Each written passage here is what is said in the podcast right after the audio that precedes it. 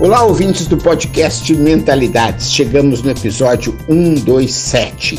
Está todo mundo em casa, estamos em isolamento social, combatendo a Covid-19, o coronavírus, e para isso precisamos manter isolamento social. Isso traz uma série de adversidades. E como encontrar oportunidades na adversidade pós-coronavírus? Esse é o tema do episódio de hoje.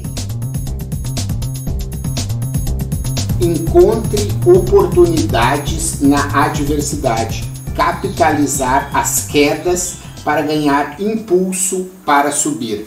Este é o princípio 4 do livro de Sean Acor, O Jeito Harvard de Ser Feliz. Um livro que eu gosto muito, tem outros conteúdos desse livro já aqui nesse canal, mas eu acredito que nesse momento de coronavírus, a diversidade a gente está tendo já muitas com esse coronavírus. Portanto, revisitar e encontrar oportunidades pelas ideias do Sean Acor é isso que eu te convido para fazer comigo nos próximos minutos.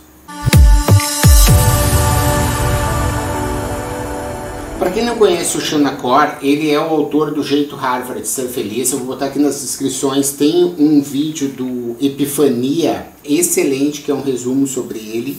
Mas especificamente agora a gente vai falar do ponto número 4, que tem a ver com esse aspecto da resiliência. E ele vê a questão das oportunidades frente às adversidades. E vamos lá direto então. Olha só, o problema é que quando estamos estressados ou em crise, como a gente está agora, Muitos de nós deixam de ver o caminho mais importante de todos, o caminho que nos leva a encontrar oportunidades na adversidade, certo? E que caminho é esse? Ele mostra três caminhos. Um primeiro caminho é você ficar do tipo se vitimizando e mimimi. Tipo, ai, tudo deu errado, meus planos já era, etc. Ai, que horror, etc. Ponto, certo? O segundo caminho é natural do ser humano que ele seja negativo. Né? Então que a pessoa consiga projetar e dizer, ah, vai ser horrível agora o desemprego, ai, vai, todas as empresas vão fechar, ai, agora eu vou perder todos os meus planos. Que isso também é um jeito natural do, da mente pensar, porque isso tem a ver com o nosso cérebro reptiliano, que não é o tema aqui desse nosso vídeo. Mas existe um terceiro caminho, olha só, então eu vou falar pelas palavras dele.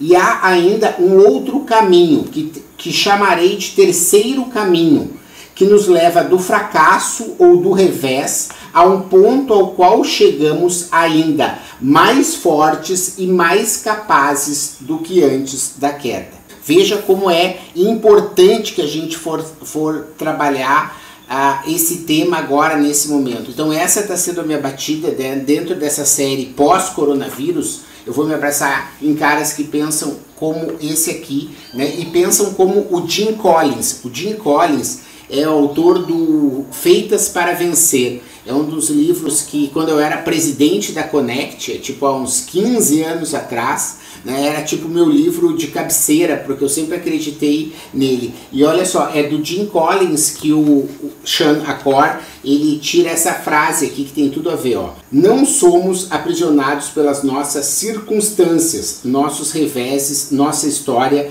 nossos erros, nem mesmo as descomunais derrotas ao longo do caminho. Na verdade, somos libertados pelas nossas escolhas. Ao analisar nosso mapa mental em busca de oportunidades positivas e ao rejeitar a crença de que cada queda na vida só nos leva mais para baixo, oferecemos a nós mesmos o maior poder possível, a capacidade de nos elevar não apenas dos contratempos, mas devido a eles.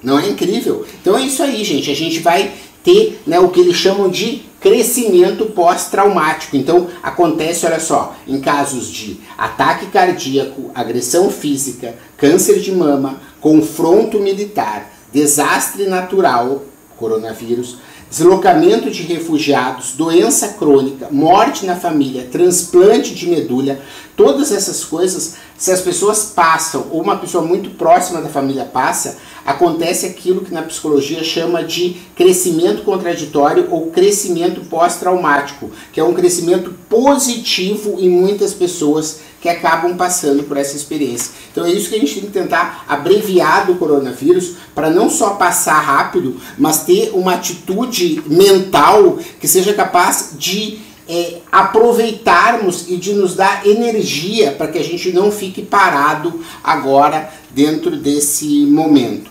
Encontrar as oportunidades na adversidade. Ele lembra de uma história também que é bem conhecida, eu já ouvi de várias versões, mas ele eh, conta na história de que na África, dois vendedores foram mandados no, nos anos de 1900 para avaliar as oportunidades e eles enviaram telegramas separadamente ao chefe. Um deles dizia: situação desesperadora, eles não usam sapatos. E o outro telegrama dizia: enorme oportunidade, eles ainda não têm sapatos. Ou seja, é uma questão de ponto de vista, é uma questão de mindset, é de ver na crise a questão da oportunidade, de ver na crise como catalisador. Né? Crises pessoais podem proporcionar as bases para um crescimento individual coletivo. O mesmo pode ocorrer no caso de crises econômicas. Elas muitas vezes impelem as empresas ao sucesso, as empresas. Ó. E com efeito, muitas potências do século XX, como a Hewlett Packard, a HP né, e a Texas Instruments, foram lançadas durante a Grande Depressão. Né? De uma forma similar, as empresas de maior sucesso na América muitas vezes utilizaram as recessões para reavaliar e, melhor, e melhorar suas práticas de negócios. Como a Time observou em 1958, apesar de a mensagem ser tão relevante ainda hoje.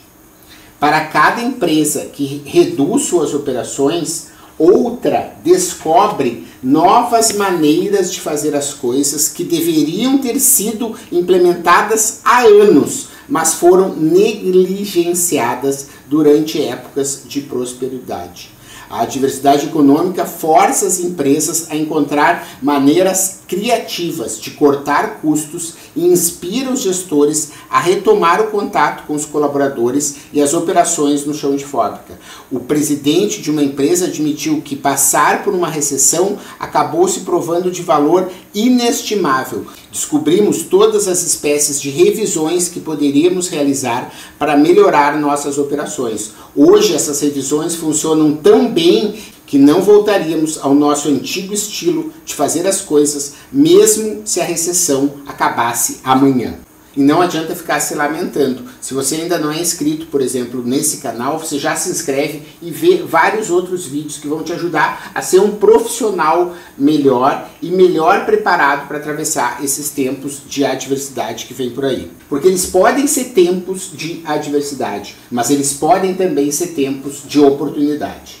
Para terminar, uma última dica aqui do Shanakor tem a ver com quem você quer e quem você deve ter por perto nesses momentos de adversidade. E ele pega um estudo da MetLife, a empresa lá de saúde americana, logo depois do crash de 29, e eles revelaram, olha só, revelaram que os vendedores com estilos mais otimistas vendiam 37 mais seguros do que os pessimistas e que os vendedores mais otimistas vendiam até 88% mais do que os pessimistas.